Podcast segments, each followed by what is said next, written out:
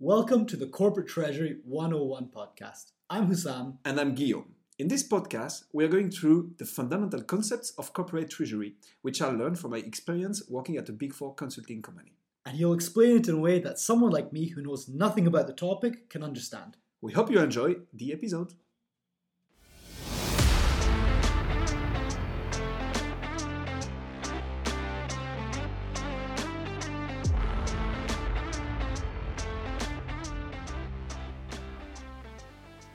Hussam, is foreign exchange hedging and interest rate hedging more clear for you now? So you tell me. Uh, let me explain it back to you from what I've taken away from this. Go for it. With my non-corporate finance background.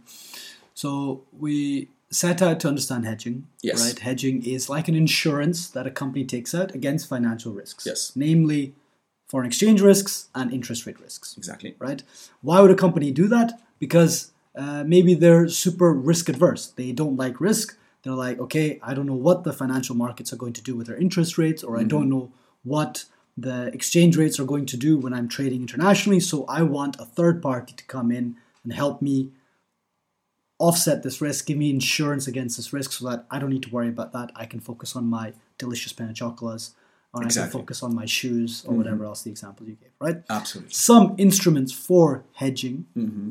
Uh, on the foreign exchange rate side Mm-hmm. uh, include derivatives such as futures, Yes. which is pre-negotiating a future exchange rate price now, Exactly. right? Because that's an external risk almost, right? That's a risk that's um, in the macroeconomic sphere. Mm-hmm. So you go to a bank and say, "Hey, look, this is happening all around the world. Let's create a contract between us." Yes. Um, and then you gave other uh, examples as well Mm-hmm. there, such as options. Yeah.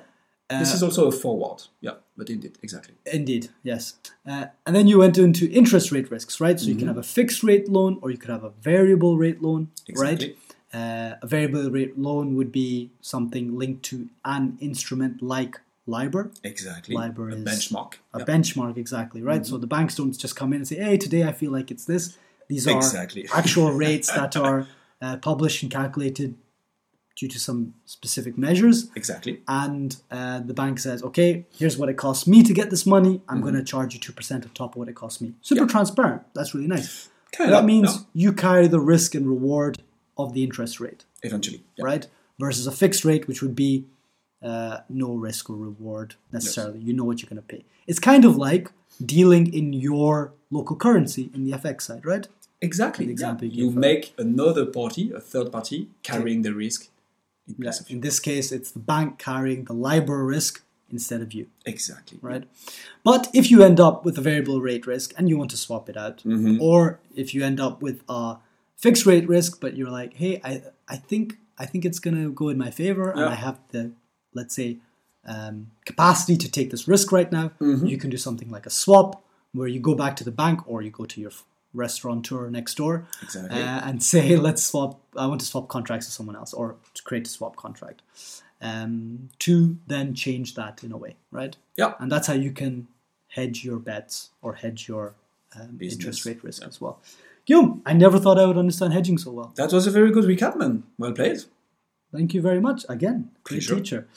Uh, Guillaume, what are we going to talk about next episode? That's a very good question. Um, you kind of challenged me on Libor. Uh, I don't know if we're gonna tackle this topic right now, but I'm definitely keeping it in mind uh, for very uh, near future episodes. Um, I think we'll go back a little bit more into the details of the four pillars, right? We covered them high level. I think it would be interesting to, as we just did for hedging, for financial risk management, to also take one of the other pillar and break down how it works effectively, mechanically, the dynamic uh, within corporate treasury. What do you think about that? Looking forward to it, Guillaume. Thank you very much. Lovely. Thank you, Sam.